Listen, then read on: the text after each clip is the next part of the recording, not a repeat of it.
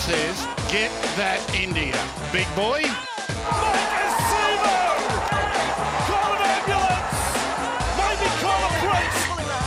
What a shot! What a shot! Campbell Gillard!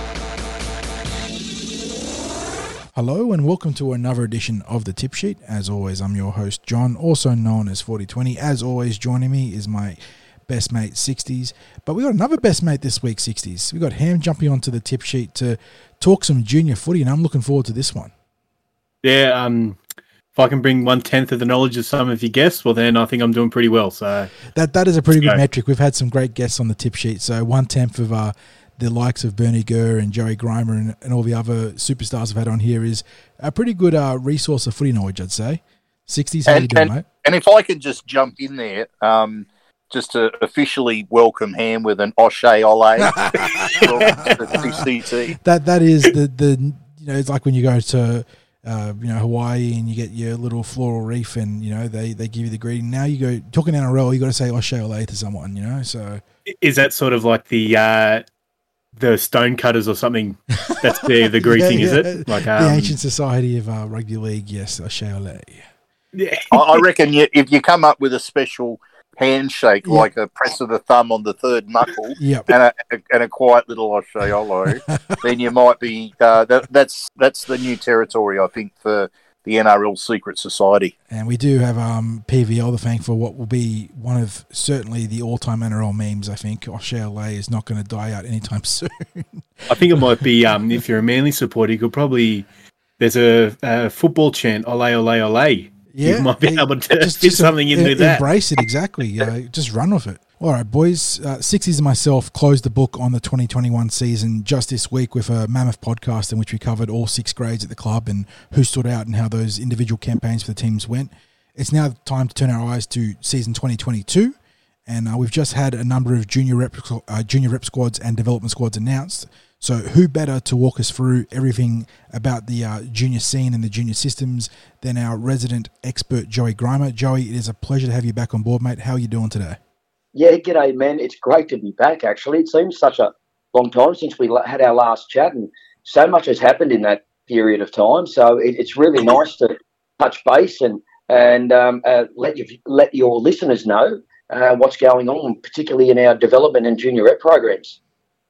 Well, mate, we've got no shortage of questions, so uh, why not just we'll start firing them off at you right now, um, and I'll kick it off, mate. We've got the Eels that have just have just released their train on lists for the three junior rep teams.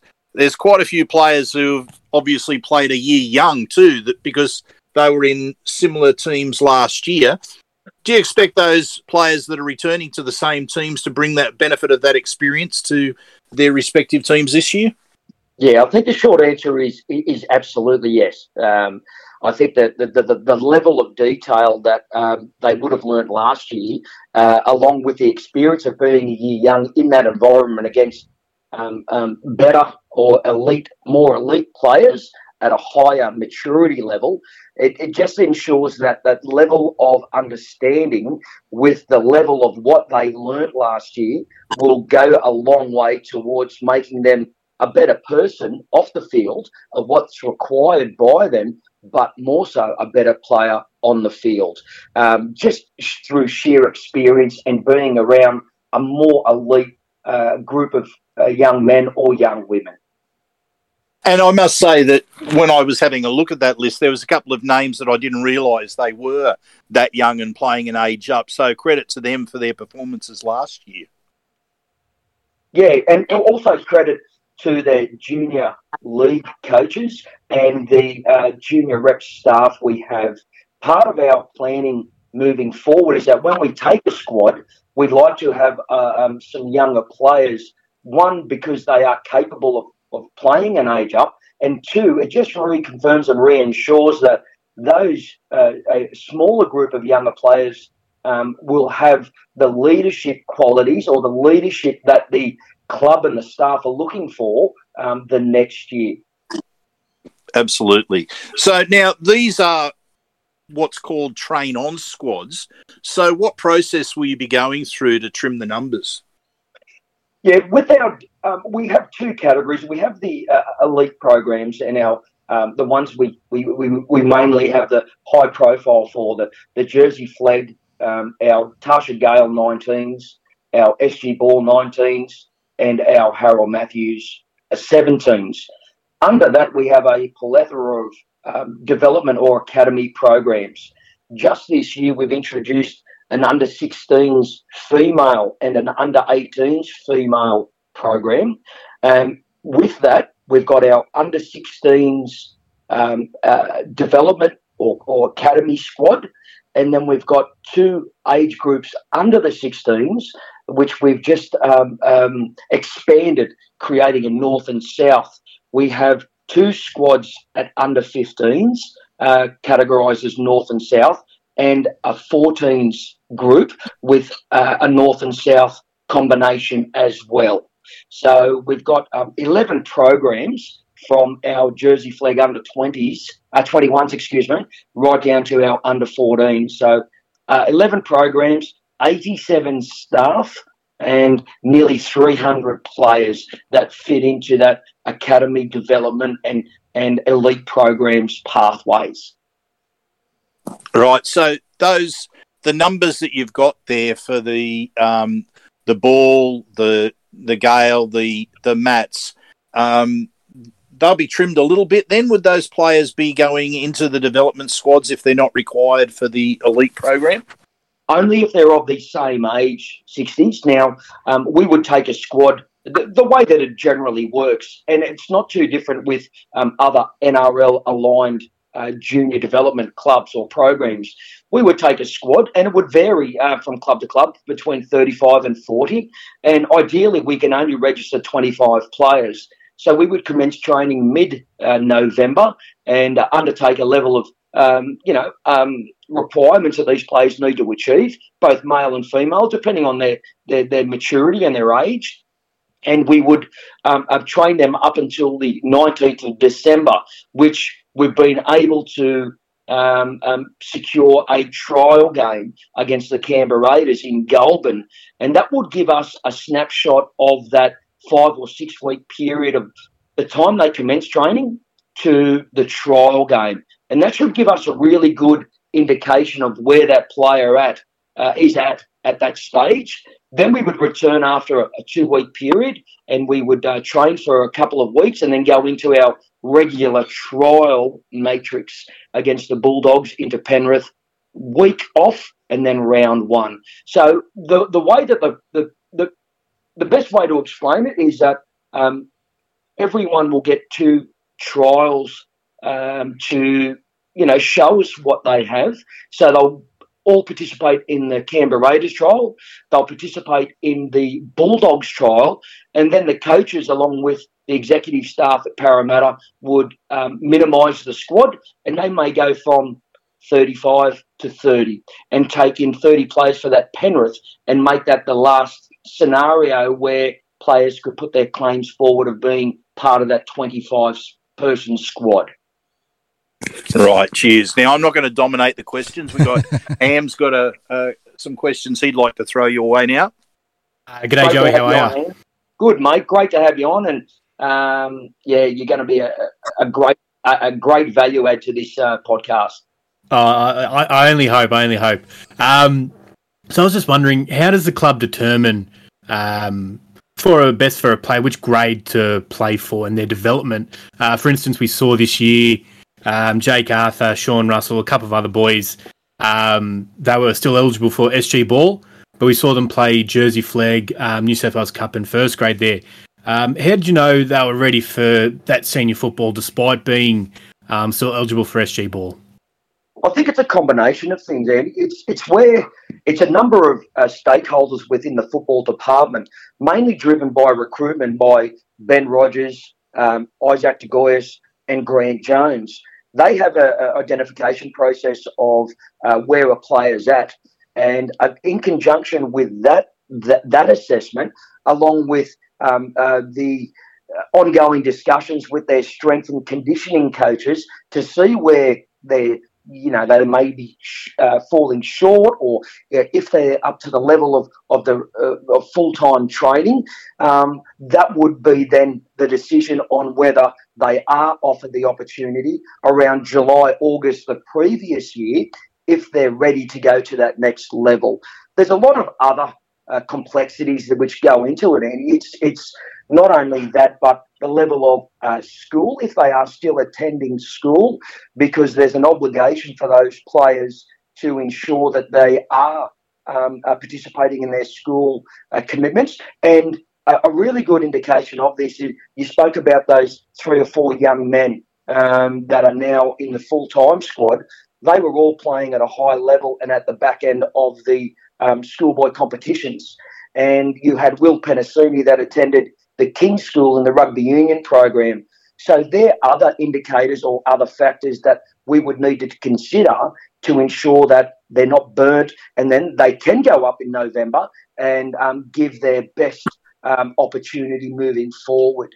So it's a, it's a, it, it, it's a really um, tangible way where the different departments in at, at Parramatta discuss quite regularly on a weekly or, or twice a week uh, to ensure that uh, what is being identified um, and to ensure that they are ready, there are various boxes that need to be ticked. Um, and equally, where I sit, I obviously um, uh, provide the the football um, information. They're savvy, their smarts, uh, their able, their, their ability to to recognise if they can um, um, complete the non-negotiables, our defensive systems, our offensive systems, our coaching philosophies. So it's an all-team approach, um, trying to get these players ready. So when Ben Rogers, Isaac De Gois, Grant Jones has a chat with uh, Brad Arthur and his staff, um, they can say, well, these are the reasons why I think this person is ready. So um, we would put our case forward. Ultimately, it would sit with uh, Brad and um, um Ben Rogers. Yeah, because I imagine it'd be pretty difficult. Sort of, there's no real science to it. It's just sort of, as you said, you got to take each case by case and go from there. So yeah, and it's um, really during the COVID part as well, and it's not just for our club, for all clubs, uh, because there's no real, and I mean this with respect for the knock-on effect cup and uh, under 21s, our Jersey Flegg, there's been real no continuity in our second and third tier competitions. So it's added a level of complexity to fast tracking or identifying these players to get there. I don't know, the, the, the irony of, of this year and last year, and I imagine it would have something to do with COVID, but the amount of young men and we're talking about 18 and 19 year old debuting this year, would have been twofold in any other year in comparison. So, you know, the amount of young men that came from SG Ball this year to debut or at that age group to debut was incredible. And I've got no doubt it's got to do with the COVID and, and the way that the salary cap is devised now. Um, but it's, it, yeah, as you said, Eddie, it's not a real science. Uh, it's just a good collaboration of different different parts of the club coming together and trying to demonstrate why a person is ready and possibly why he may not be ready. Uh, very good. I'm glad you brought up COVID. It segues into my next question here. Um, so, for the non-local players in the squads, um, how will the COVID protocols affect them with their training and potential selection in the squads? Yeah, that's still to be unknown at the moment. We, we, we were given some um, um, encouraging information about uh, sports going back uh, sooner than what we originally thought. Um, we just don't know what capacity that will go back Um, similarly, last year, when we reintroduced or uh, returned back to training, we were only uh, allowed um, to train with uh, smaller groups we weren't allowed to do any collision or contact. We had to have various um, plans about not cross uh, cross contaminating from someone going from the gym to the field. So we're lucky in a sense that we've had that history before. So I would imagine the worst case scenario, we would just simply cut and paste that. Um, but it's certainly a, a, challenge that not only our coaches have, but more so our training staff. Um, smaller numbers um, uh, and with limited resources doesn't complicate um, uh, various training uh, programs and can exacerbate it by extending it out because you, instead of having 40 people at the one venue, you might have to have, you know, 10 at a particular time and so forth, it has to be staggered. So I really don't know the answer to that question until we get some more uh, guidance or further information back from um, obviously the, the NRL, New South Wales Rugby League, and more importantly, our state government. Thank you for that. And um, so when you are choosing the squads and from the train on going into uh, the finalised squad, are you looking to hit a certain amount of players in a position, say, just for an example, six middle forwards, six props, and all that? Or are you looking more at the players in front of you? So, say if you do have um, more talented backs than the forwards, do you, do you accommodate that talent in the squad, or do you limit to it to positional requirements and how many you think that should fit in that um, position there? More, we more so um, have a, a, a, bit of understanding of the squad of 40. And we need to maintain and uh, ensure that we don't have, you know, a, a squad heavily based, excuse the pun, um, with forwards. And we don't have too many outside backs.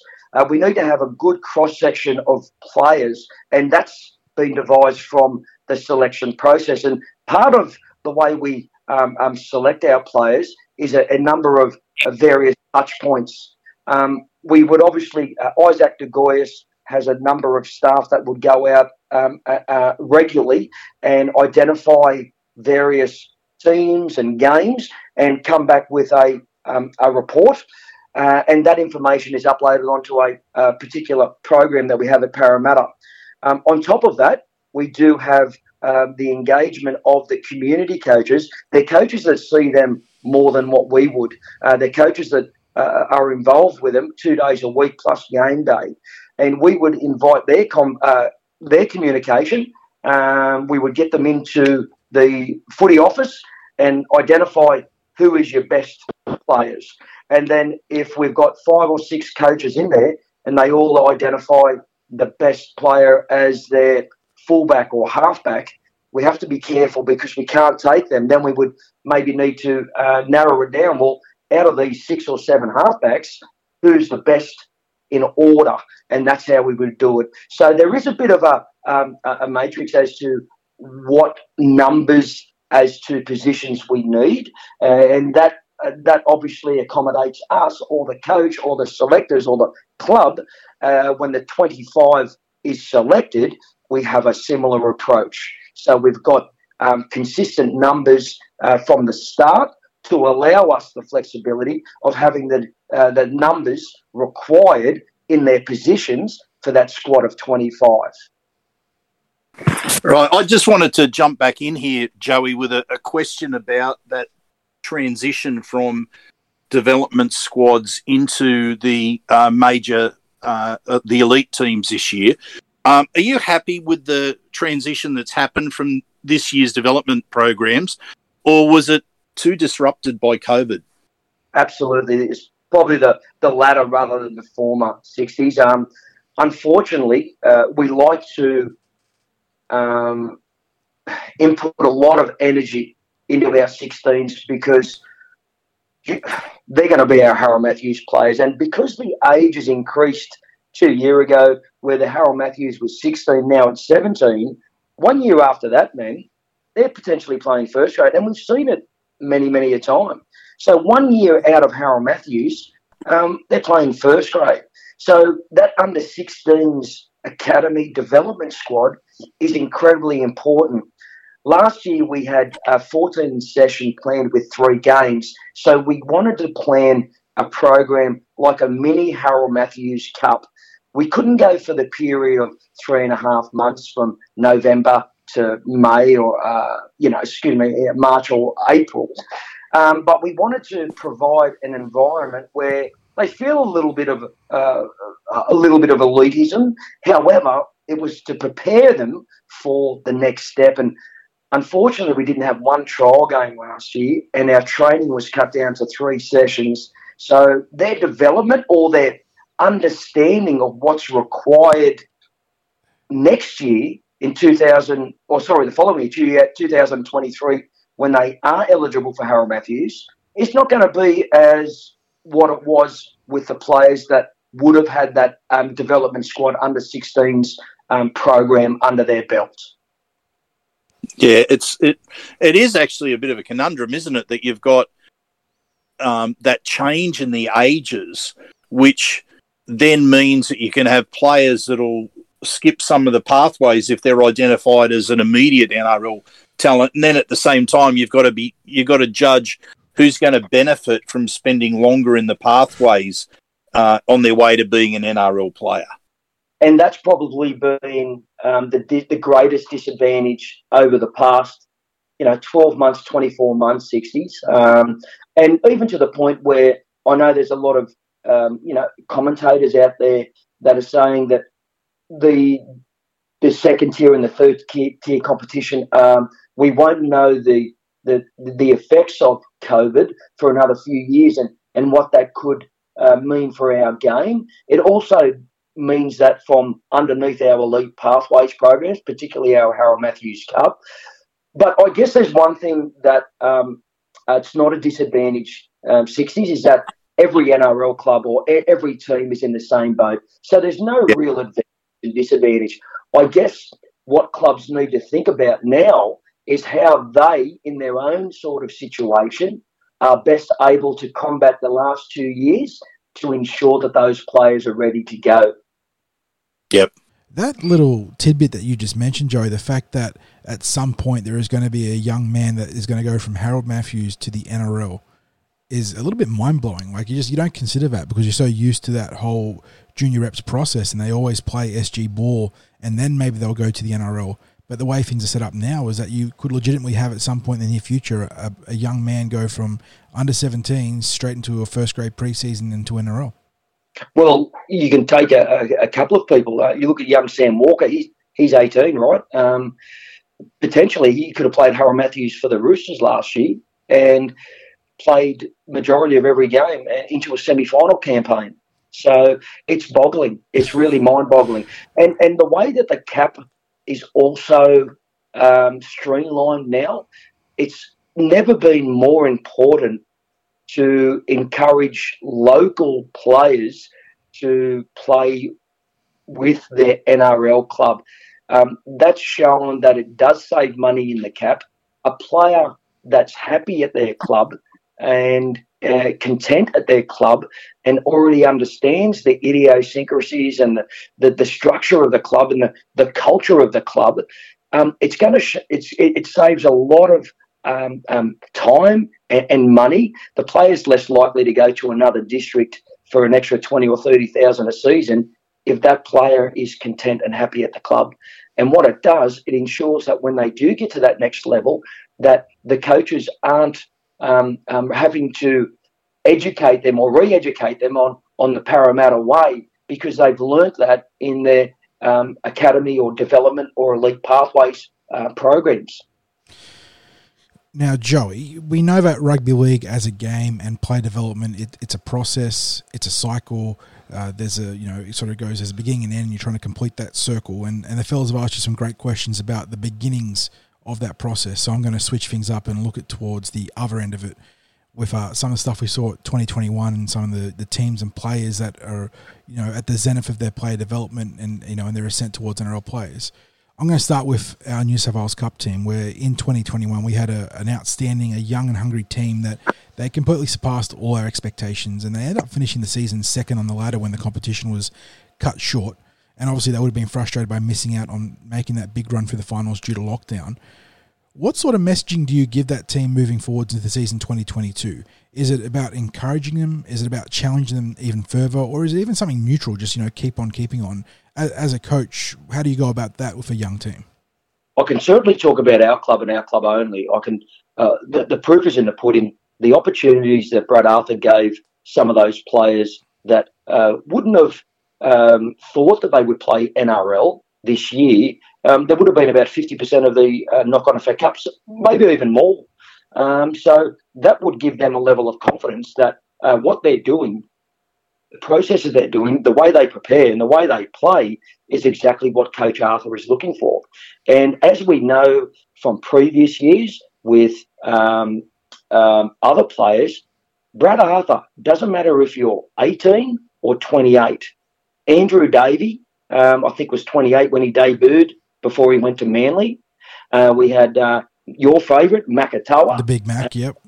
Yep. So I, I think what that does, it, it, it reassures Brad that he's got the right playing group and he's got the right staff, just as important in Ryan Carr and his staff. And it's really important that Ryan is um, he's in Brad's staff because um, he's doing exactly what I'm doing with the juniors. They're not full time players, so he needs to ensure that if Brad does tap a knock on effect cup player or, or a non full time player on the shoulder to say, mate, we need you to play this week, every player that stepped up jumped out of the box. I understand the second half against Penrith um, five weeks ago probably blew out a little bit, but that first half was amazing. Um, and for those young, for those players, I was going to say young, but there was a couple of mature players.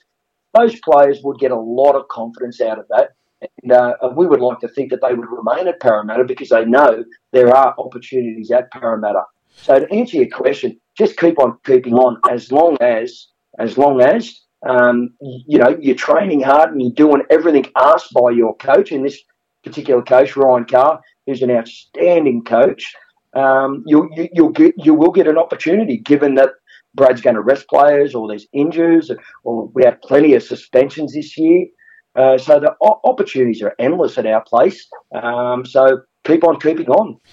And that, that answer actually leads me to a, a couple of follow up questions that just sort of jumped into my head. And I was actually joking with Ham about this uh, yesterday, I believe it was. We are just having a chat about footy as we do. And uh, one of the, the sort of the long scoffed at phrases in professional sports is that in any given code, it could be the NFL where it's college football, and the NFL, or it could be the NRL where it's New South Wales Cup or its various iterations over recent years, Canterbury Cup and all those yep. sort of things, and the NRL. But the the idea that the the worst NRL team would always you know comprehensively smash the best reserve grade team. After what we saw against the Penrith Panthers, an NRL grand final roster two years in a row where they were at full strength against us in round 25, and we saw those boys take it to them. I'm not convinced anymore that the the best reserve grade team couldn't beat the worst NRL team. They they put on a real show, our boys, in that game. It was a really good mixture of youth and experience in that knock on effect cup. And uh, the way that they came home, particularly on the back of a couple of games at the back end of the season before the season uh, stopped to COVID, there was a, a game against North Sydney, and there was uh, uh, over a dozen players in, in, in combined starting 13s teams that were full time. So the level of teams that they were playing, they weren't playing teams that didn't have any first grade experience or weren't full time. So you could say that the competition um, was very, very close to the bottom rung of the NRL. And given on the day, I, I, I wouldn't disagree with what you said, Jono.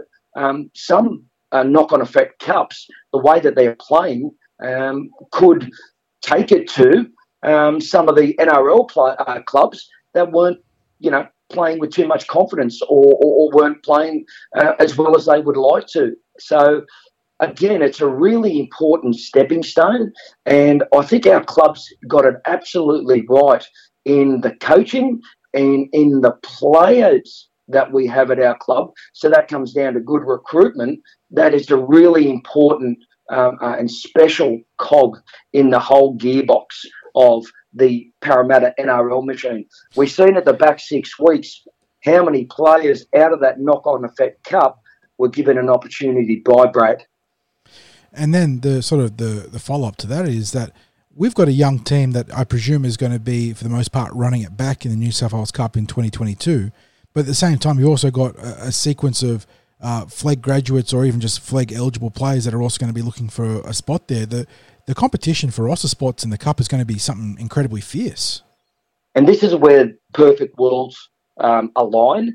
Uh, I've been in this role for three years, and it's my job to fast track uh, these young men and women from our academy into our development, into our elite programs. into full time training. So now we're recruiting well. We've got players that want to come to our club and um, and are the right people for our club. And we've got these young men and women that are the right people of our club that know our systems, that know our culture, and from both ends, they're forcing their way through. So it's a really, really nice situation that our club um, is at moving forward. And not only have we had uh, some young men go through and uh, go full time and play NRL this year, we've got a, a, really wonderful young group of men at the 17 and 18 year old that are chomping at the bit to push up to that next level. And I would like to think that um, we've got a group of 14, 15 year olds that arguably are the best players we've had in our nursery over the last decade. And that's why these um, development, academy, and elite programs are so important, not only because of the, the people that we want at our club, but ultimately it, it ensures that um, uh, we do save in our cap.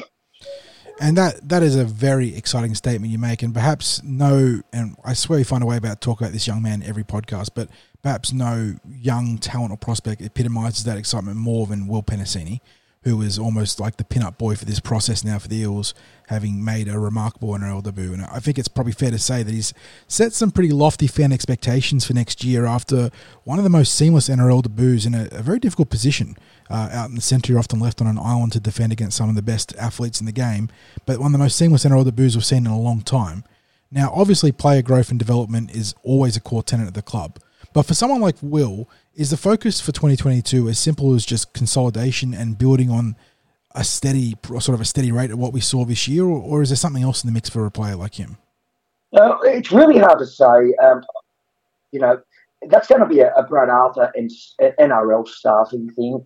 Um, but if you're asking me as someone that has been in the NRL for quite some time and in Super League and been at that elite coaching, but also as a uh, you know in charge of the the juniors as a coaching director, I, I, would think it's going to be more of consistency next year. Um, it, it, it, was it's, it's much easier than to have a, a high level of um, execution in a small amount of games, four or five games, opposed to a whole season. So I reckon that would be the challenge that uh, the staff um, both uh, the training staff and the coaching staff would have. The, the training staff uh, to ensure with the medical staff that, um, I mean, he's only a young man, he's played five NRL games. The bumps and bruises and the ability to play at that top level um, week on, week out, injured and sore and tired, is going to be the challenge for the medical and S&C staff.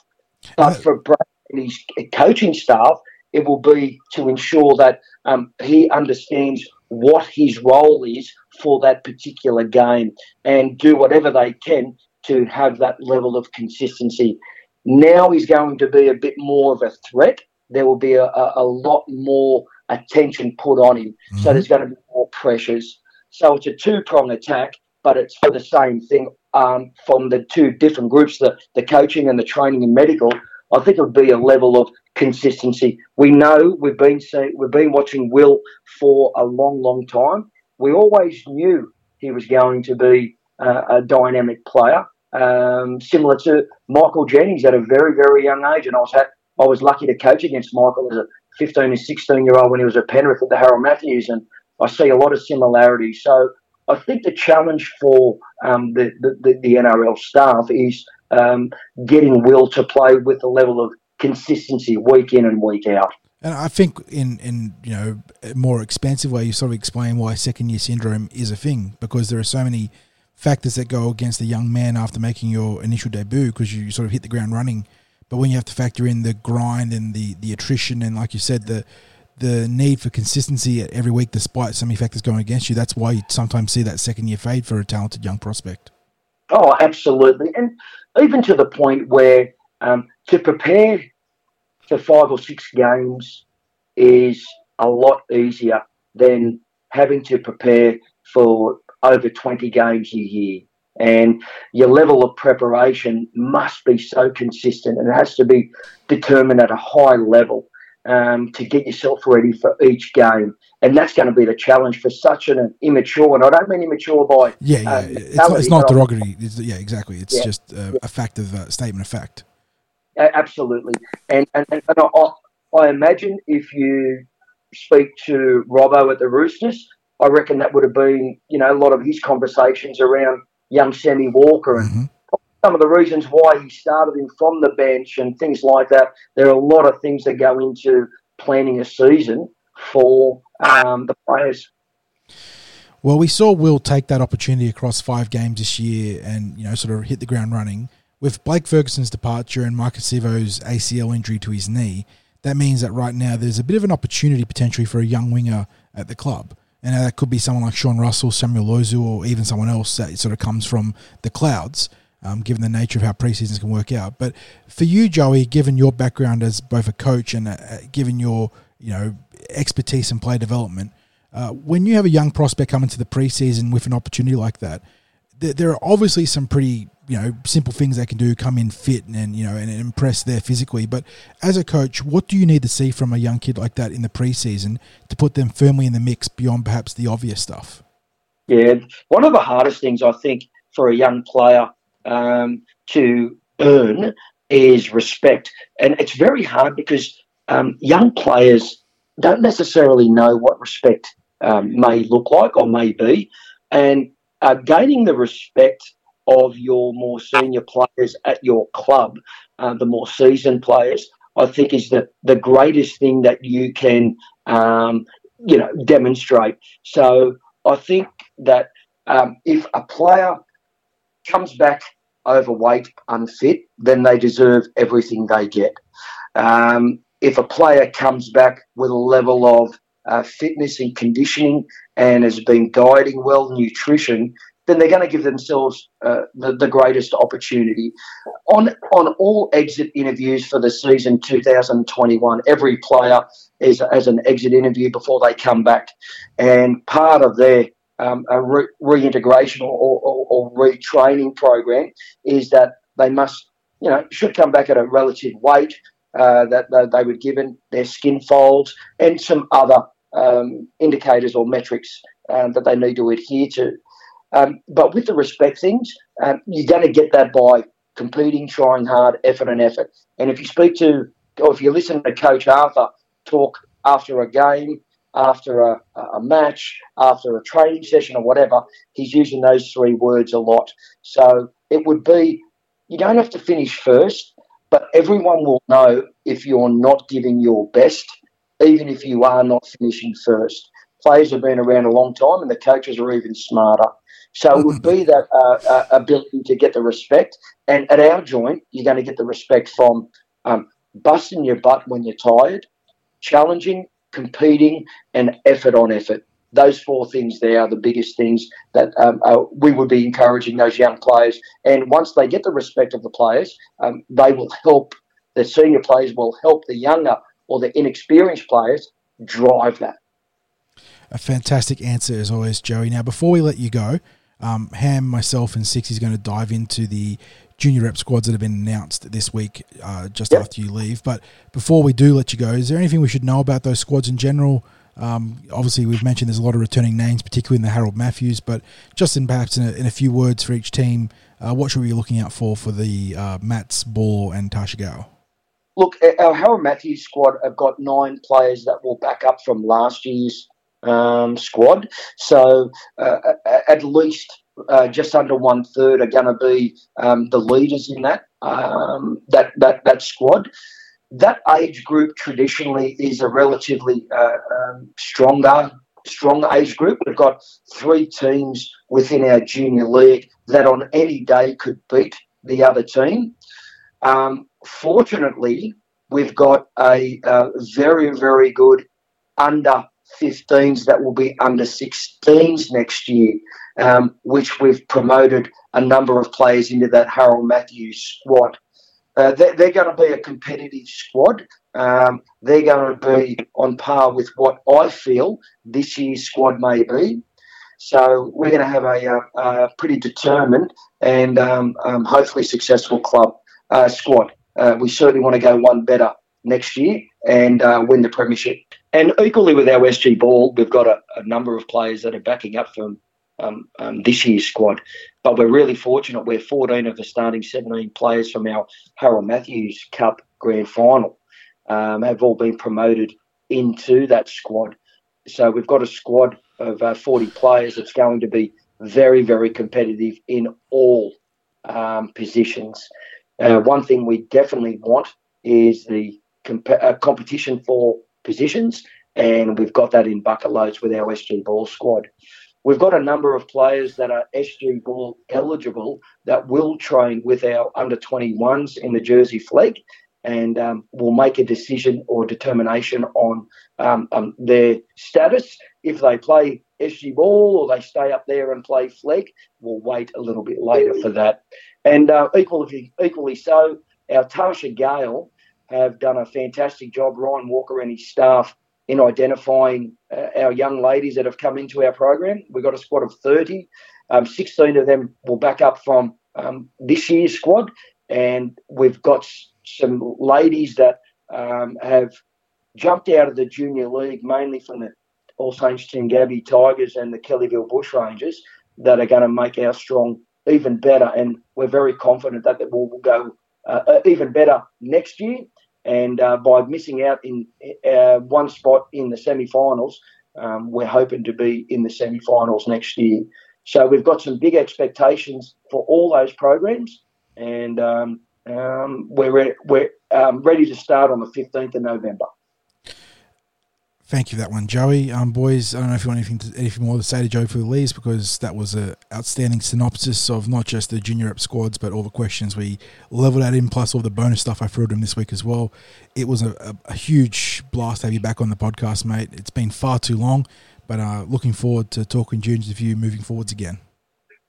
Um, it's great to be back, and it's great to have you on hand. And uh, to all your listeners out there, uh, the last time we spoke, we spoke about uh, mental illness, and I hope you are all doing well. And the, the, the finish line's just ahead, less than two weeks, and uh, can't wait to do the next podcast. And um, I just want to thank um, uh, you, Jono, um, and 60s um, for your support that you've given um, our club, not only on Instagram or on Twitter.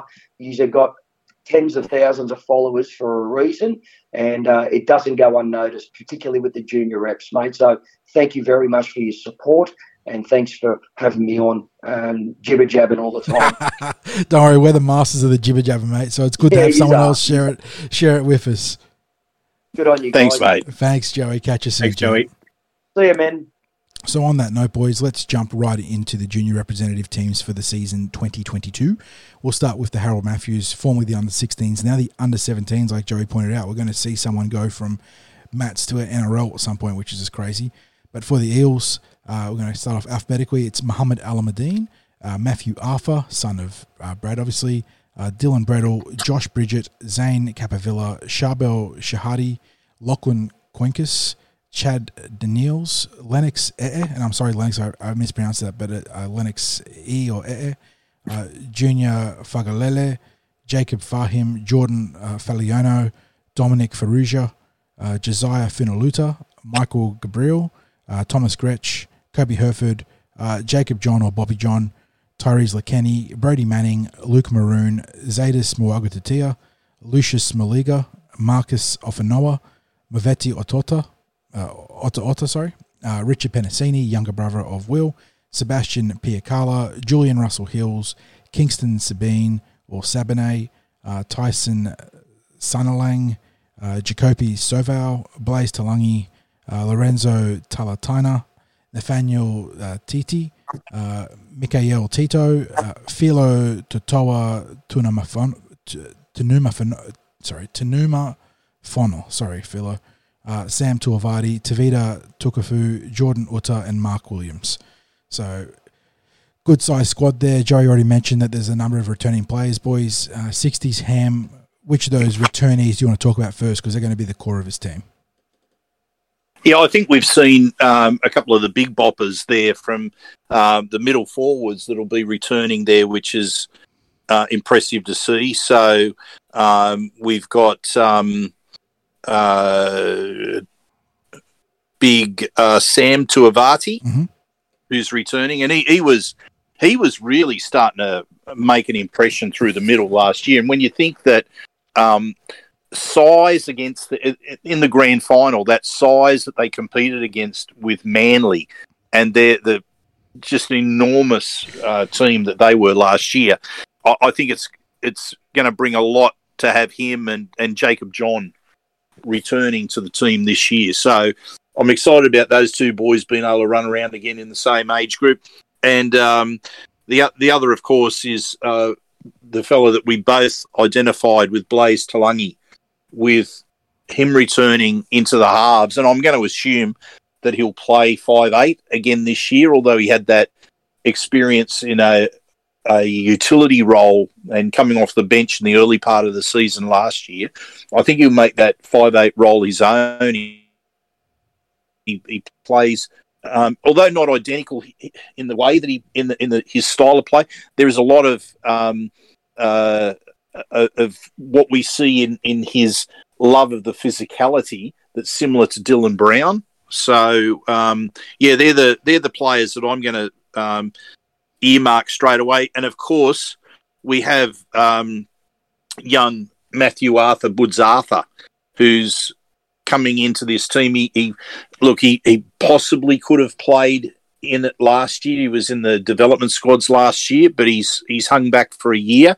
The thing about uh, Woods is he's an absolute terrier and uh, very intelligent dummy half, um, tackling machine. When we've watched him play in either the uh, the Rouse Hill side or in the development squad uh, matches, he's been a standout. So it'll be interesting to see uh, what that's like for him, and he'll be coming in as a 17 year old this year. So he hasn't been rushed. He's he's held back in that development pathway. Ham, I know that 60 stole a lot of the uh, the limelight there of some of the big players returning, but what jumps out to you about this Harold Matthews squad?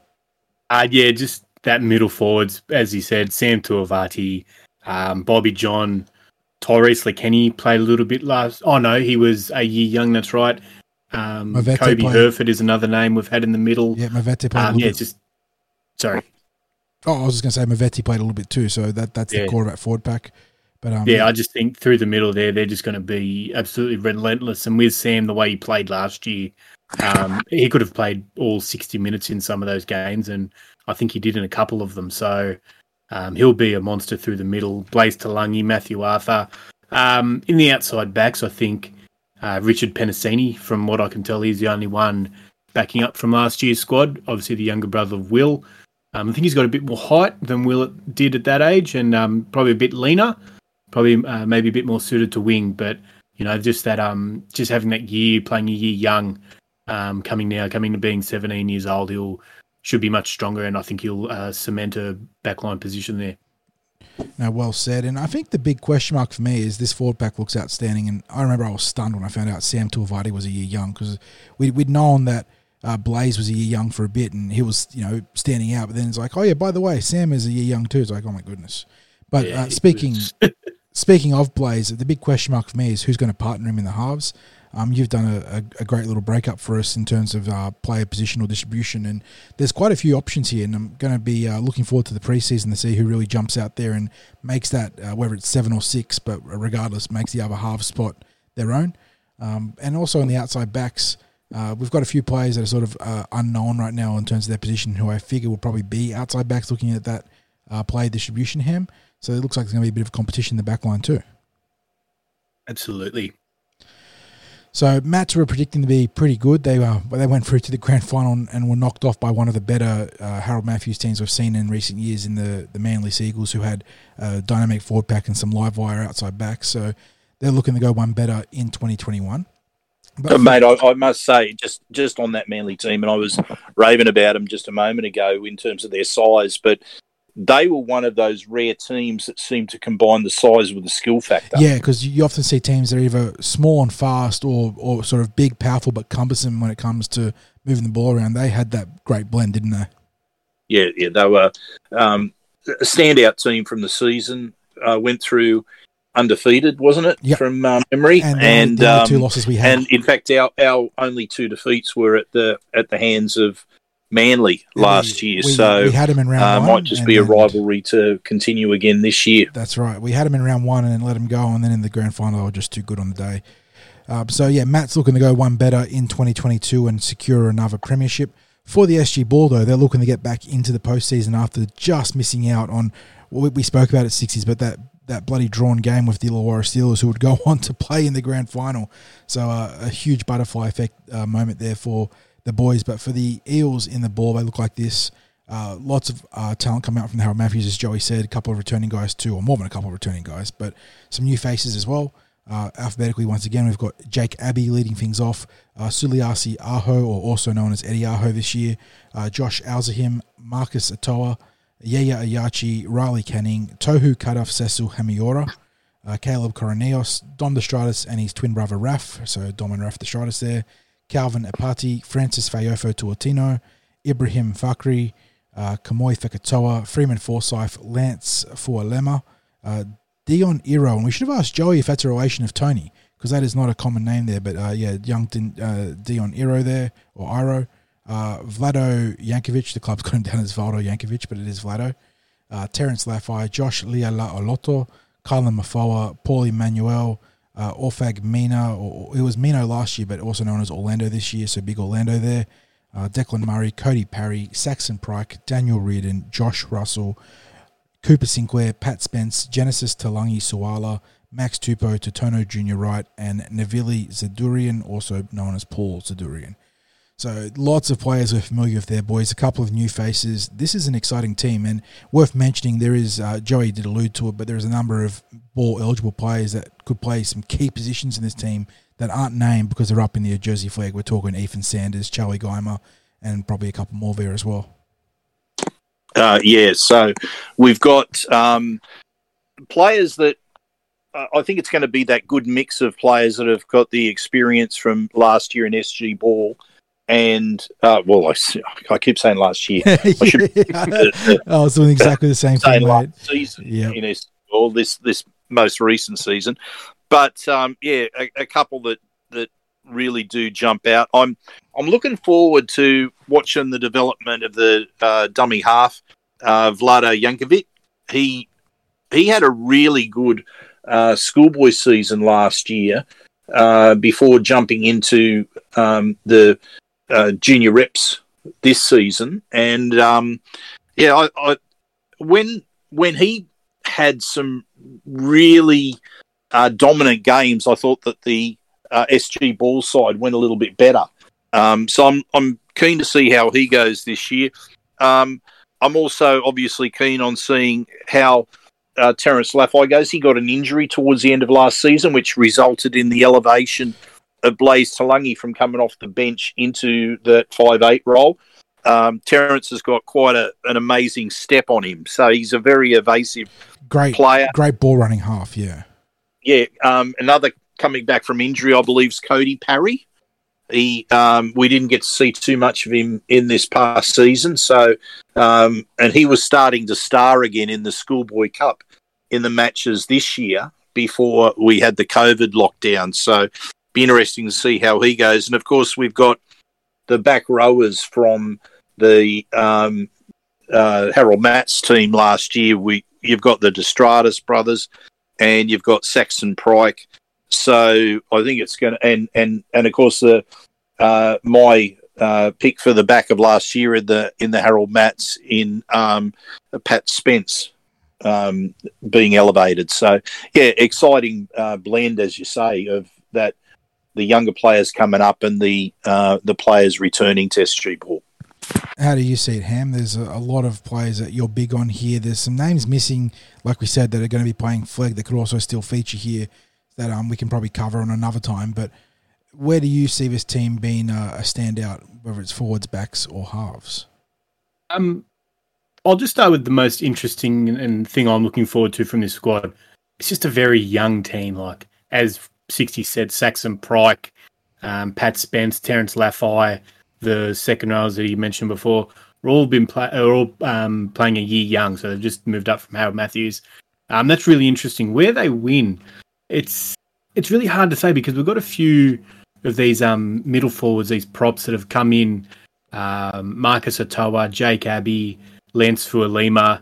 Um, I think they're all external recruits. Don't quote me. I, I know Lance is from Queensland.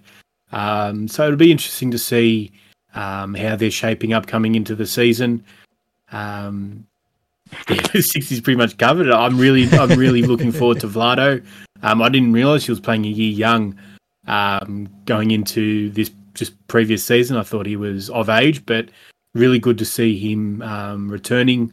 I imagine that he'll be captain or close to captain.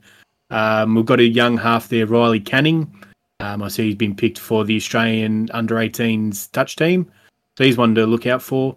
The player that I'm most interested in this year, and we only saw him in a couple of games last year, is Cooper Sinclair. He's a winger. He's very tall. Big athletic thing, pro- yeah. He's just probably the tallest player could have been in the competition. He, he he stood head and shoulders above his own team there a few times. So um, didn't get much game time there, but what I saw of him, I really enjoyed. I thought um, he used his frame well. Um, what you don't typically see of players his age was his offloading ability. And it wasn't just, you know, throwing the ball back whenever. He got his arms free. He made sure that the dummy half or whoever was in support was ready and he threw the offload. So I hope that um Big Cooper there can uh, get more game time on the wing for us. And I wonder as well whether they've got plans for him to develop him into an edge forward. Possibly. He's got the size, and the fact that he offloads as a winger is very rare, which means it sort of lends credence to the idea that he could develop into an edge forward. So that's definitely something to watch out for. And that probably leads into the fact that why they look at him as an edge forward is that that back line is just stacked. You got yeah. Eddie Aho on one wing. Uh, Freeman Forsyth has been a fantastic utility back, capable of playing uh, both wing and fullback. Uh, Josh Leota is a powerhouse on the other flank and, and has been dominant for the Eels in the mats coming through. Uh, Declan Murray is a very uh, classy centre for the age group. Uh, Cody Parry's plenty talented, like 60 said, just needs to stay healthy. And then you throw in Cooper Sinclair to that. And, you know, the spots are the premium when everyone's healthy. So if you want to get onto the field, sometimes you have to diversify. So that's definitely something to monitor. And, and, it's interesting too that it is um, a stacked field when you're talking about um, Charlie Geimer, Go, yeah, starting no, off training with exactly. the, the, Flegg. Ethan Sanders, uh, Jock Brazel. Yep, Jock, another um, one who just re-signed with the Eels for three years. By the way, that was announced yep. on social media. Yep. So he's he's jumping up and going to start the uh, preseason training with the Flegg. Of course, the the thing that we don't know, and and Joey alluded to this as well, is that they like to keep their options open with some of these players. Some of them might start the early part of the season in the SG ball, and then once the um, Jersey Flegg starts, that they join in the their premiership from the start of the Jersey Flegg. Um, then they have it in their mind too, whether they just finish off the junior rep and just jump and jump into the the Jersey Flegg team when the Harold uh, when the um, uh, SG ball season's over. But again, I think a lot of that comes down to the fact they're going to get the benefit of a Jersey Flegg pre-season, regardless, which is a step up in the level of training and intensity on uh, the SG ball season. Mm-hmm. But I look at this team. I love the hooker rotation. You mentioned Vlado 60s, but Yaya Ayachi was outstanding in Harold Matthews. That gives Parramatta a fantastic one-two punch if they do want to go that way. Obviously, one operating off the bench. Um, I do look that edge back, like that edge, the combinations you can play in the edge in the back row are just crazy. Joshua Alzim is a fantastic bench forward. The the Stratus boys are both high energy, high impact forwards with plenty of work rate too. Um, we saw this year that Francis Fagofo Tuatino is an incredible, just utility player, capable of playing back row or back line for us. And then you mentioned Saxon Pryke. Max Tupou was very solid in the SG ball this year. Um, the, the big question mark in this team is A, I think who partners Terence Laffey in the halves if Ethan Sanders is playing Jersey Flegg, um, which will be between what we think is Riley Canning or Tohu Cardiff Cecil Hamiora. And then those starting middles. Um, Genesis Talangi Suwala is someone we're familiar with. Orlando Mino, someone we're familiar with him. But it looks like the club's recruited heavily for middles here. And just how that rotation plays out. I like the bench. I like the edges. I like the hookers. I like the back line. Um, right through to fullback, where I think Pat Spence probably takes the number one jersey here. just got to see how that forward pack shakes out in terms of that starting rotation. And, and look, it, it's the other interesting thing too. When you were talking about the strength of the backs, um, the back of the year from last year is returning this year in Fekitoa. Yeah, So- yeah. Ka- Kamoi Fekatoa, who is a big athletic unit. Um, we saw him dominate a, a couple of times in 2021. Um, yeah, this is a chance for him to, you know, go on and, and really kick on here. So definitely one to watch out there.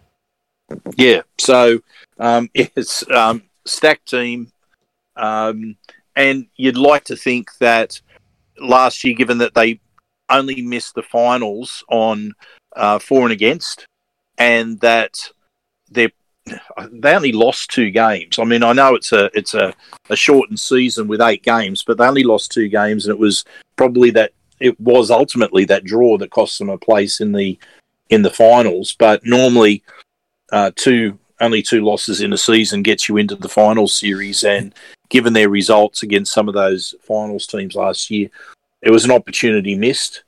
And um, I'm sure they'd like to step up and take it one game further. And um, and uh, yeah, let's let's see how they go. And we'll close things up with the, the team that we all want to see take that big step forwards in 2022, and that's the Tarsha Gale get through to a breakthrough final series. Joey already mentioned that they've uh, heavily, you know, recruited across some of the, the teams or clubs that we've been focusing on 60s in our Parra stories in the All Saints Toongabbie Tigers and the Kellyville Bushrangers, and that explosion of growth and female participation is coming through now to benefit the Parramatta Eels. So we've got a number of returning players, we've got a number of new faces. Let's go through it now, again alphabetically. At the top, we're starting with Alicia Bell, uh, Amina Kanj, Ashley Pottinger, Chelsea Austin, uh, Debbie Doohy or Dwahi, Demia Pritchard, Emily Waters, Hannah McFadden, Jacinta Tui, Casey Q, Quay, sorry, Casey, uh, Catalina Vave, Kiana Lekeni, who we believe is a sister of Tyrese, who we just named previously in the junior reps, Lalani Tua, uh, Mela Nakuo Akuala Lala, uh, apologies if I got that one wrong, Nella Lima, uh, Otili Manoa Kafawa, Petalina Atoa, uh, Petessa Leo, Quinn McVeigh, uh, Raven Boyce, Rosemary Beckett, Ruby Jean Kennard or Ruby John Kennard, Summer Terrare, Talisha Pugh, Taimani Kolamaka, Talara Bamblet, Tamira Liardi, and to round it off, Zali Yo, who we believe is the younger sister of Isaiah of the Penrith Panthers fame. All right, boys, let's dive into this one. Um, we, we've mentioned in the past that the Eels were very forward heavy, very power game dominant in 2020, and it served them well in some games, but it also was a detriment to their ability to compete with some of the, I suppose, the, the grand final caliber teams in the likes of the Roosters Indigenous Academy and the Illawarra Steelers. Um, how do we see this team playing out this year? Well, I think we're seeing quite a number of familiar faces that are uh, listed there. Uh, Joey mentioned there was a lot of returning players, which augurs well when you consider that if you have so many girls that are playing a year young, that that experience last year is going to serve them well.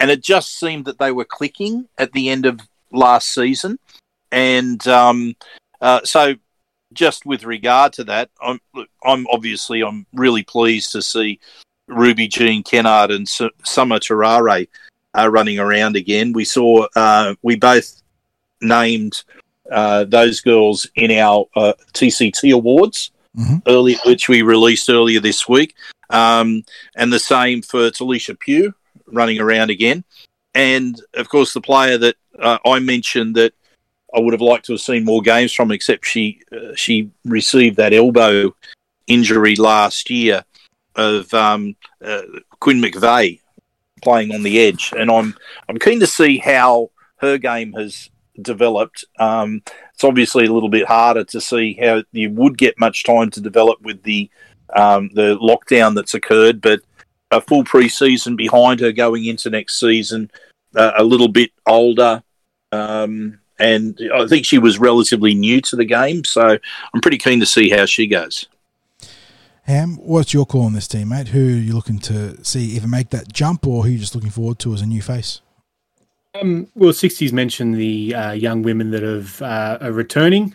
Um, there's a couple of that I'm going to be naming. It seems that uh, the poaching from the junior grades, and maybe not poaching, but scouting and everything, has now flowed into the women's game. And I notice uh, a couple of names here: Rosemary Beckett and um, oh, I've just lost her name. Uh, Raven Boyce. Mhm. I believe both played for the St George Dragons in the grand final winning team last year. Um, so I assume that uh, those are the same players there. So good to see them um, come on board, and I imagine that's uh, through the um, from the NRLW. They're seeing a pathway through to a professional first grade, um, and there's obviously a few there from uh, the Penrith district. Um, so yeah, just really excited to see them go around again. Um, hopefully, we can get a few more wins, and um, or most importantly, a good season. That, that's the big thing is seeing these uh, young girls finally make that breakthrough result into the postseason. It is worth mentioning. You uh, you talked about the girls that came across from the Dragons. Uh, we have Rosemary Beckett who played the final at centre, and then uh, Raven Boyce uh, was originally named at number seven, but came off the bench. They're two pretty cool. Uh, if she ends up playing number seven for Parramatta, that's a, obviously a huge in.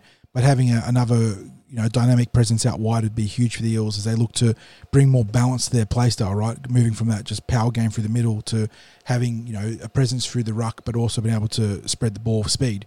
So I'm, I'm looking forward to that part of their game developing. Um, I think that that will be what helps them go to the next level. Um, missing Lasalio Sitapane, obviously we didn't name her. Um, that's going to be a big loss in the forward pack, but I do expect uh, Ruby Jean Kennard to step up in her absence. Um, yeah, I'm- excited for this team. Uh, just they they were so close last year. They they started to figure things out in the back end of the season and, and just had results not quite go their way, and they just missed the finals because of it. I think that in 2022 they do make that breakthrough, which is going to be very very cool to see. Given that we also have the NRLW coming in for Parramatta with a, a double header season, as crazy as that is for next year.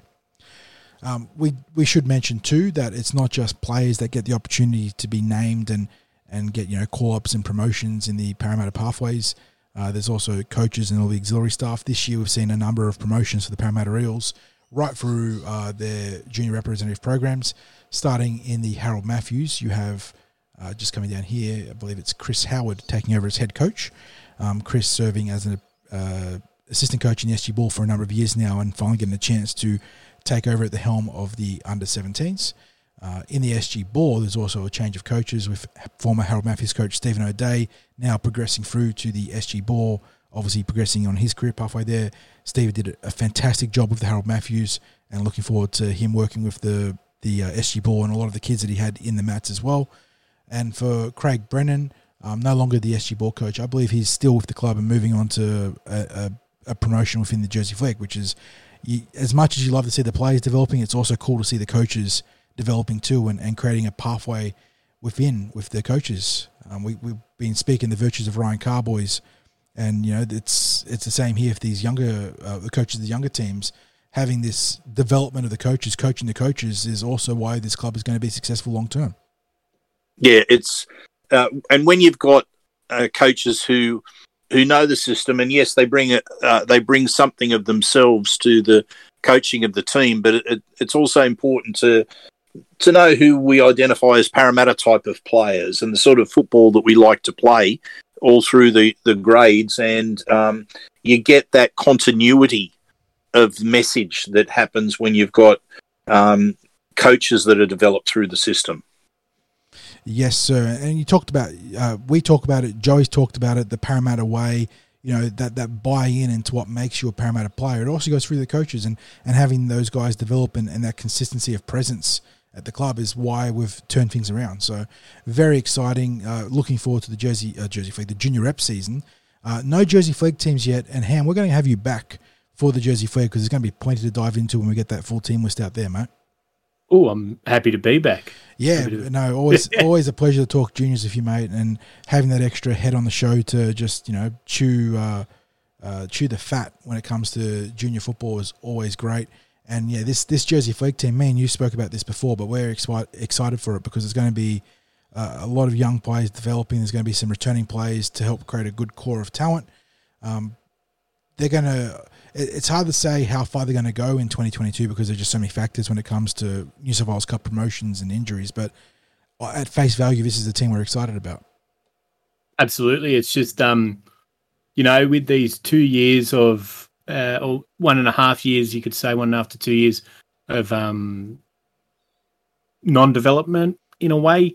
Um, it's just hopefully next year we can have a full year of all these grades, all these players can be playing footy, what they love, and uh, we can go and watch uh, them win competitions. Amen to that. yeah, after having two years uh, effectively not wiped out because this year we got to at least get through half a season, but especially 2020, you know, have these young men have a chance to just make those steps of their career will be so good. And it, it is always so fun to get out there and watch junior reps Jersey Flegg New South Wales Cup because you know we've got such a, a, great fan base at the Eels, and whether it's Ringrose Park or whether it's out at our uh, New Era Cabramatta, you know, it, it is so good to be able to watch these young teams run around and compete and hopefully soon at Kellyville. Yes, well, that that is the end game, isn't it? That's uh, our our Avengers end game moment right there. Is bringing it all together. The the one in fourteen million or whatever it was opportunities.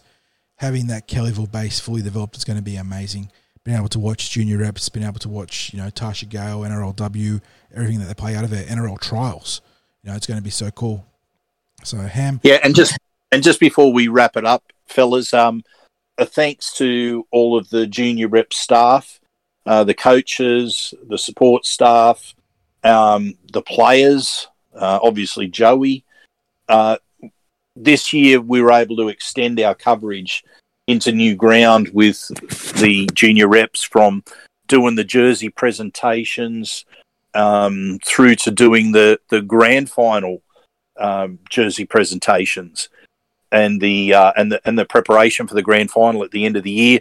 Just the uh, the access that the coaches gave us to um, their those sorts of preparation times, but also at the games and the bit of a chat about what was happening with the games, the insights they gave us this year, the um, acknowledgement from the from the uh, the players as well. It was just a it it made our the expansion of what we were doing this year that much easier. And likewise, a, a shout out to all of the family and friends of the players who also made us very welcome at the at the games, and uh, we're always up for a chat and have been very supportive of the content that we provide on the Cumberland Throws. So I want to make a uh, you know an acknowledgement of of those people because they're all, all of the families and the players and the coaches, the staff, everyone. It's all part of the Eels community, and without that Eels community, it's really um, it's not as enjoyable for us to do what we do, and um, it's certainly not as easy for us to do what we do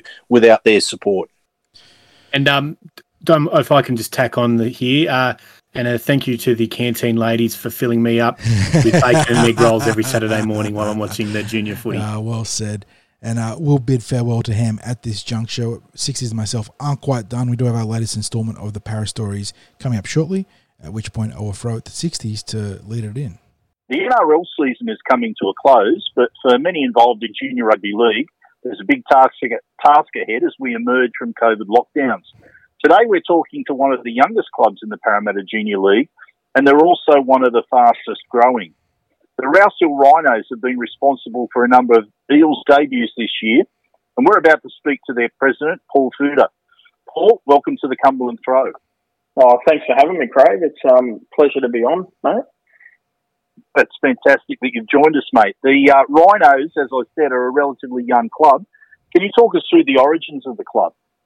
Yeah, um, well, the Rhinos only started in 2007 um, with only five teams uh, playing out of Commercial Road there, um, just down from the Fiddler on the end of the the other end of that road there. Um, and there was, you know, uh, the, the president was Joanne Barry, um, and she just had a few others, and they used to sit around a kitchen table and and do their meetings that way and, and discuss what needed to do to what needed to happen to, to grow and make the Rhinos a success. So yeah, started with five teams back in 07. Um, much bigger now, of course. We're in our 15th season, um, with 2018 being probably our most successful year with the Rhinos winning Club of the Year. Um, and our secretary, uh, Rowena, also took out uh, Secretary of the Year that year. So um, that was pretty exciting for everyone. Paul, 60s clued us into it in his uh, fantastic little intro, but the Rhinos have experienced phenomenal growth recently. How many teams and players do you now boast? Well, at the moment, we, have had in excess of 30 teams um, over the years, but COVID the last few years has you know, it hasn't dropped it too much, only a couple. Mhm. So this season, 2021, we still have 30 teams and 417 players registered. So in 15 years, it's come a fairly long way. That's some good numbers right there. I tell you what. Yeah, yeah, it's pretty big.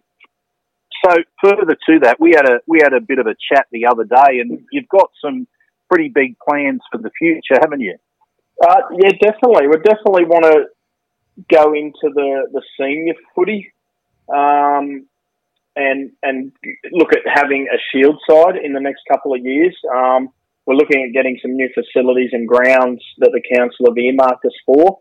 Um, so it'd give us, you know, three or four international fields to obviously have a bit more space for, for training, but also it'll be state of the art up to New South Wales Rugby League standards to play some some senior football there. So definitely from next year, we definitely want to want to get into the, the senior footy and start with an under twenties at a minimum, and then look at look at getting into the Sydney Shield stuff in a, in a year or two after that. Once we get those new facilities.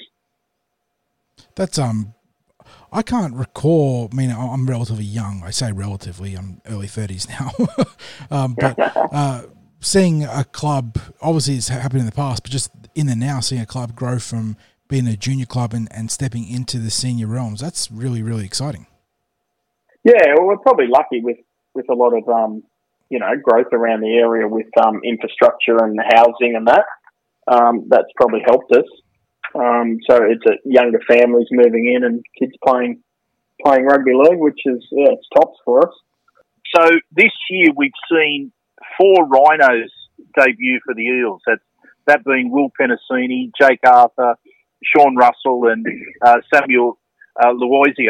Um, it must make the club really proud to be an obviously important club to the Eels in their pathways.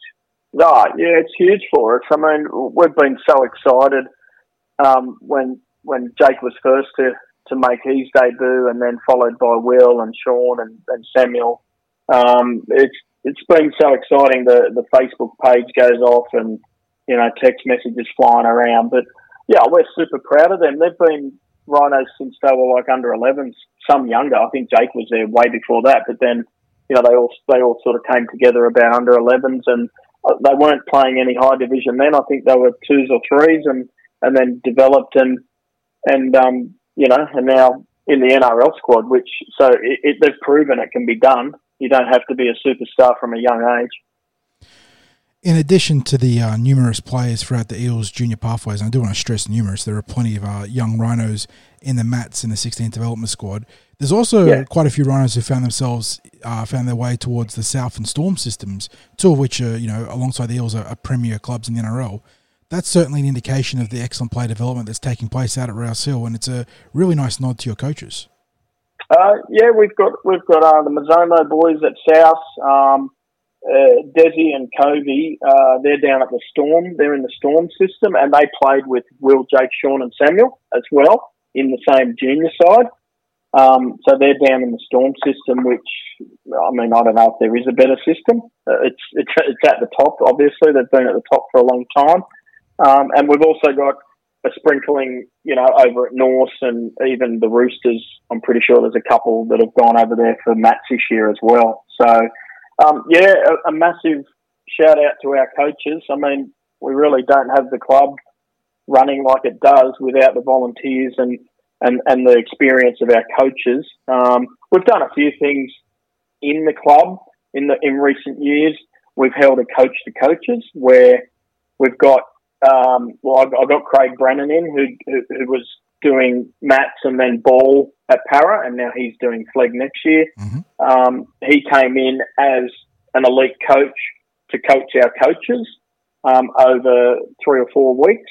So on a Monday night, he'd spend an hour to two hours with the boys, and he did a he did a session on the whiteboard, and then he'd take them out onto the field for the next few sessions and, and run them through drills and yeah, everything they need, and starting with basics right up to some shape and, and things like that. So um, the coaches loved that program; it was outstanding. Um, and we've also brought in our own in-house development program called the Crash Development. Um, crash is after a bunch of rhinos. If, uh, a herd of rhinos is called a crash. Um, so we call it the Crash Development Program, and it's purely for Division Two players from under 12s to 16s.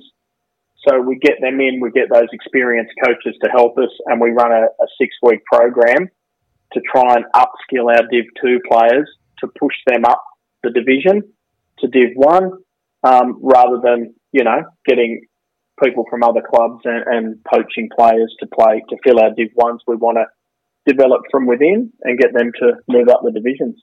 You can. That's a that's a couple of tremendous initiatives, Yeah. uh, and and certainly being able to get Craig Brennan in there, we've been we've been really fortunate that uh, Craig's given us access to his work with the SG Ball this year, and uh, we've we've sat through his video presentations on um, uh, on captains run days and Yeah. um, the coaching sessions, and um, yeah, he's given a lot of time to us. So uh, Yeah. we, we know what a quality bloke he is as a coach. Uh, yeah, he's a gun. I grew up playing with him, so I I know him fairly well. Um, and he actually invited me to a captain's run um, before they flogged Canberra this year down in Canberra. I went that Friday night and he went through the video and what they got to do, and then I went out onto the field and watched them do their captain's run. And the next day, they Canberra hadn't been beaten, and we pumped them. And So, what, yeah. what a what a week for you to go and do that. They they produced a great video from the uh, the week of training that week They that we put yeah. up on the on the I'm Cumberland. Road. yeah, yeah. Oh well, but But no, quality bloke, quality coach, um, and yeah, we're lucky to have him that we can lean on him for a bit of um, guidance and expertise uh, for our coaches, and, and he's more than happy to do it. He's he's you know given his time, he doesn't have to do it, but he it shows the quality of the bloke, and um, yeah, he loves to do it. So he, he he said to me that night we started at seven and. We were meant to finish at eight thirty. It was ten to nine. He said, "I'll, I'll go to midnight if you want me to." so yeah, he loves it. he loves it. now, like most, you, you touched on uh, there about that. Um, you know, the people that you've got within your organisation, all the volunteers that are there, and, and there's an obvious importance that's placed on community, like like all junior rugby league clubs. Can you share with us who makes up the Rhinos community? Yeah, obviously we've got plenty of kids in the local area because it's their local local club, so they they stay close to home for training. For obviously parents getting them there after work and that. But there's plenty of kids from outside the local area who want to be a rhino. Um, there's a huge diversity of kids and, and the cultures who all come together to play. And once they pull on that Rhinos jersey, you know, they're best of mates and become part of the Rhinos community that way. Um, you also see lots of parents from all different cultures becoming lifelong friends from just watching their kids play footy on a on a weekend. Um, it's very re- rewarding to be part of the family uh, and give back to the community. Um, I, it's it's fantastic. Um, I've been president for four years. I've been at the club for ten. You know, you, you don't get a dime for it. You get a bacon and egg roll uh, for breakfast on a Saturday, but it's it's just a great day up there. Um, so yeah, uh, all that. I just want to mention uh, our wonderful committee who work tirelessly. Um, we've got such a great team. We have so much fun and banter. Um, it, everyone says it. It's it's their second family. So, you know, when it is time to give it up, it, it's going to be hard to let go. To be honest. Now, we've been doing this series, the Parra Stories, for a bit this year now, and easily one of my favourite parts, if not the best part, is diving into the events that the junior clubs around the Parramatta District celebrate because it's such a, a cool sort of dive into their identity and, and what makes these clubs so great. And for the Rouse Hill Rhinos, the big day on the calendar is Pink Day. How important is that event to the club? Uh, it's probably the most important event that we hold each year. Um, in 2012, it, it kicked off um, with an idea from the president back then, Keenan, um, to have a pink day with the pink jerseys and, and socks and, and raise as much money as we could for, for certain charities. Um, we normally always pick breast cancer, and and then we pick one each year to to go for our second one, uh, like the Children's Hospital. Uh, we had Headspace ready for this year um, with all the you know the the kids struggling with with depression and, and suicides and that. So unfortunately, we haven't been able to hold it the last two years. Um, but we've still had sponsors give us money to give to the charities, and and there's no pink day. So you know you can't ask for more than that. So we've had eight pink days all up. I think our biggest one was maybe twenty three and a half thousand we raised in in one day. So, um, you know, and that's just people chucking money in buckets and, and raffles and, you know, cake stalls, all sorts of things that's flying around all day. It, it, there ends up, you know, there's probably about 2,000 people at the Oval on that day at any one, any given time that you can be up there. So, yeah, it'd be nice if we can um, definitely have it next year and, and COVID's not in the road of it so we can, we can donate some money to, to these wonderful causes again. And you go the whole hog with the pink jerseys and that now? Yeah, we all, well, yeah, we always do the pink jersey. Um, and even this year, we decided we're going to do it because it was meant to be on August the sixth, and um, you know we were hoping lockdown was going to end on that July thirtieth, but obviously, Yeah. um, Squeezed it out didn't, and we'd al- yeah, we, we already ordered the jerseys, um, so we will still present them to the kids um, at the end of the, the season. But we can't really have a presentation because you know we, we couldn't end up doing our team photos or anything, so we can't do a yearbook. So part of it is to you know show the kids you still get your pink jersey as as part of being a rhino. I got a sneaking feeling that those pink jerseys are probably just as popular as the as the normal stripes when the, Yeah. the kids get them. Oh, definitely. I I reckon if you live in the local area around the Rouse Hill Town Centre, you'd see more pink jerseys than the normal, you know, black, grey, and white ones floating around. They're they're- out there. Don't worry, they love them. And, and the little kids from you know six to twelve just uh, they can't get enough of it. But even the older kids, they still like it. Up to the sixteens, we do it, and um, yeah, it's, it's a huge day, and everyone. You know, if you don't get a home game, they get disappointed. But unfortunately, we can't have, you know, 30 home games in one day. We'd be there till two in the morning. oh, but, but, but, but you know what? Parramatta look after us and they normally give us 22, 23 home games. So we only have six or seven teams that miss out on playing at home that day. Which, That is a which is, mammoth know, undertaking. 22, 23 Yeah. games in a day. Wow. Oh, it's huge. It's the biggest day ever. Like we're there from six thirty setting up, and oh, I think kick off of the last game seven p.m. So it's a, an eight thirty nine o'clock finish. Yeah, Uh, it could be Um, interesting times when you get the new venue down the track. yeah, definitely. Yeah, it'll, it'll, we could fit five thousand in hopefully. now, COVID's impacted so much as, as we've just been talking about, and it- it's affected everyone's lives over the last two years. Is that a, a, a challenge now? Oh, look, COVID's been difficult for everyone, really, hasn't it? And it's no different. It's no different with junior sport. Uh, the kids have missed out on so much sport, uh, and the real little ones, they don't really understand why they can't play footy. Um, you know, it, it's there's been a lot more work as well involved to make sure you're compliant with COVID rules and regulations and all that sort of, you know, QR codes for it. And, and how do you police it? You can't stand there. It's an open field. So, yeah, yeah, difficult indeed. Um, but we've, we've had a really good COVID officer and I'll just give her a mention, Lauren Buck.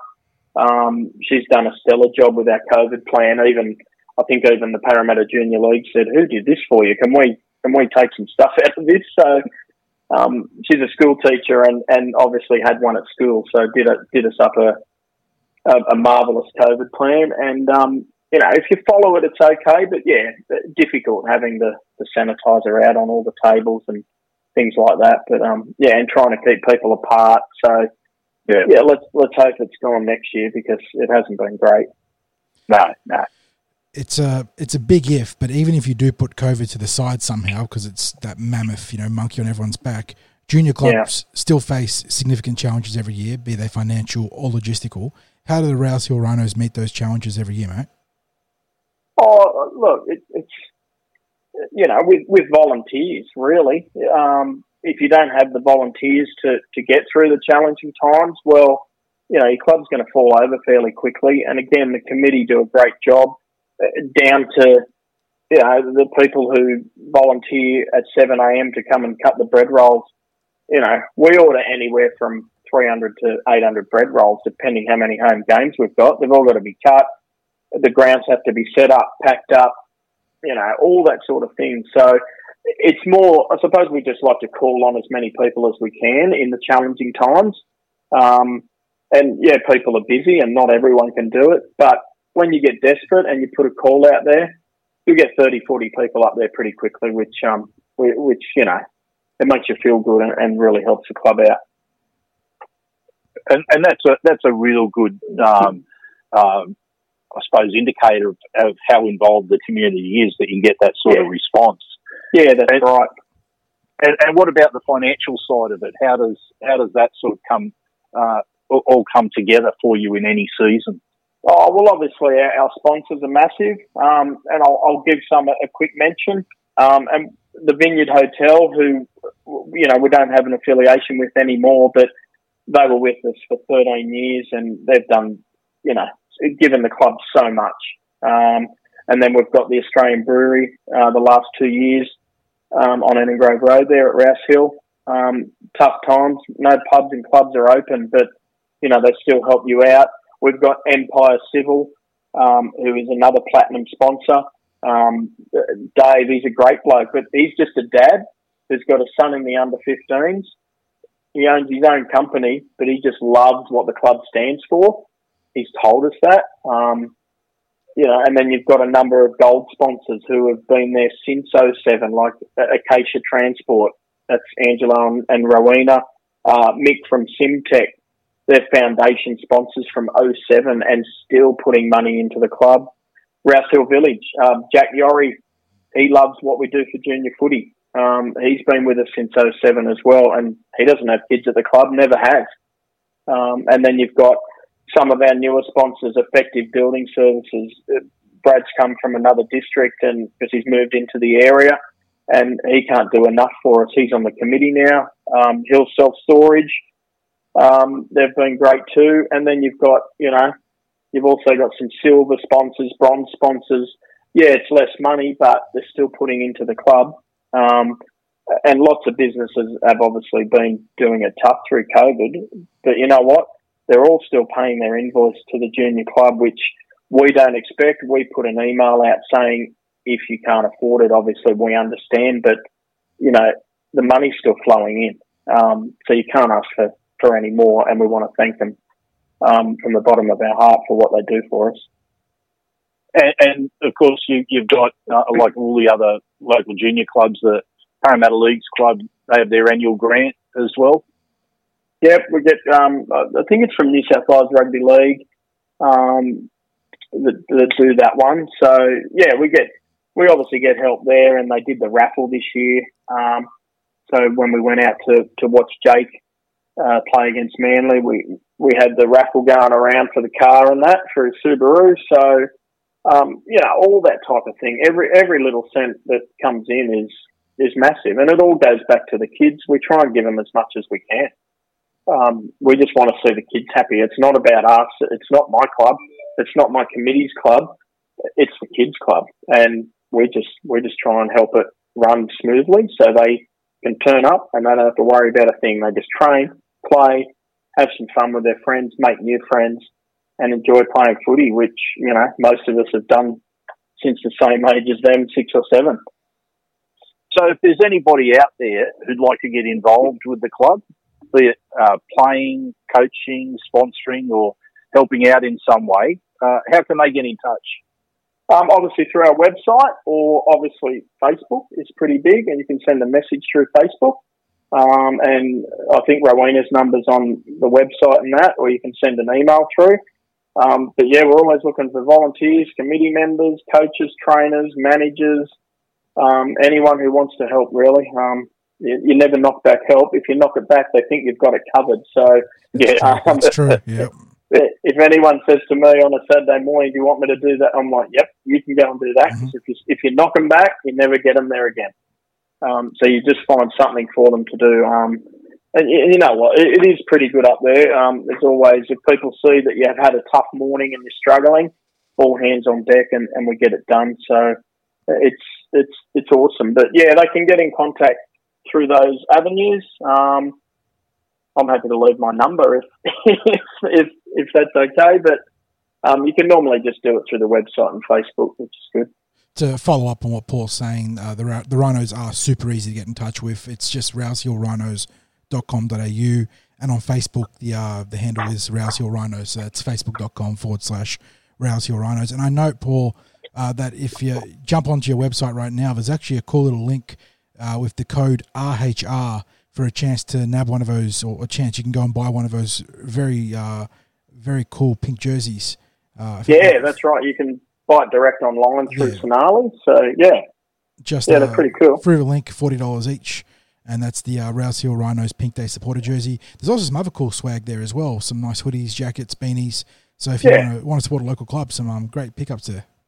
And all that money, if you do grab a pink jersey, that obviously goes to the charities, not to not to the Rouse Hill Rhinos. That would go to breast cancer and headspace. So, um, yeah, get online and grab a jersey. There you go. Thank you, Paul. We do love having a chat to anyone from the Parramatta District or Parramatta Junior Rugby League District.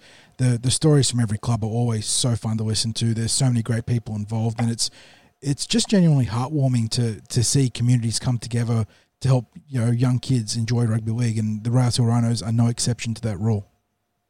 Uh, thanks for having me, boys. Um, pleasure anytime. Um, if you need anything, give us a bell. Um, if anyone's out there that needs a hand in, in registering or anything, we've got our our registrar Rachel. She's um, more than happy to help once they open up for next year. Um, so yeah, we don't we don't say no to anyone. Anyone that wants to be a rhino, you're more than welcome.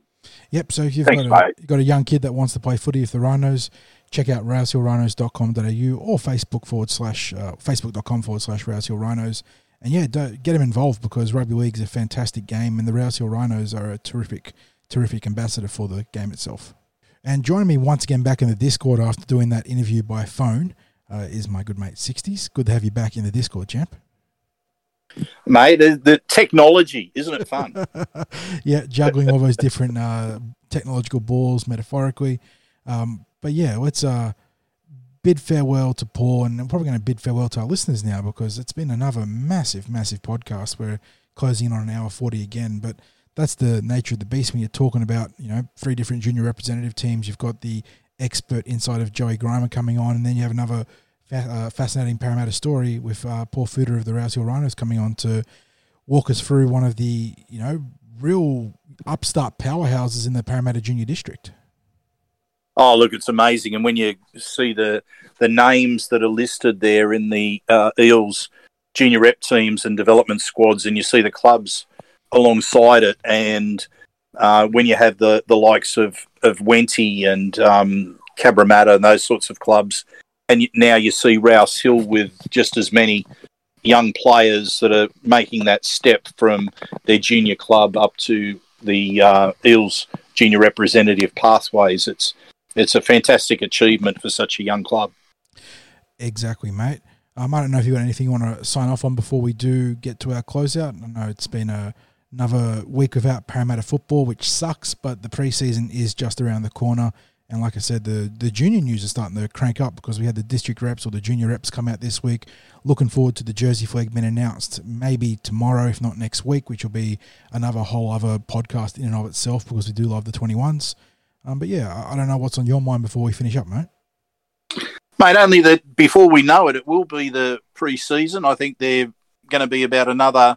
Well, given that it's we're approaching two weeks since the Eels finished, so it'll be a, about seven weeks' time, and the pre-season will be underway. And um, then, of course, the junior rep season will be upon us.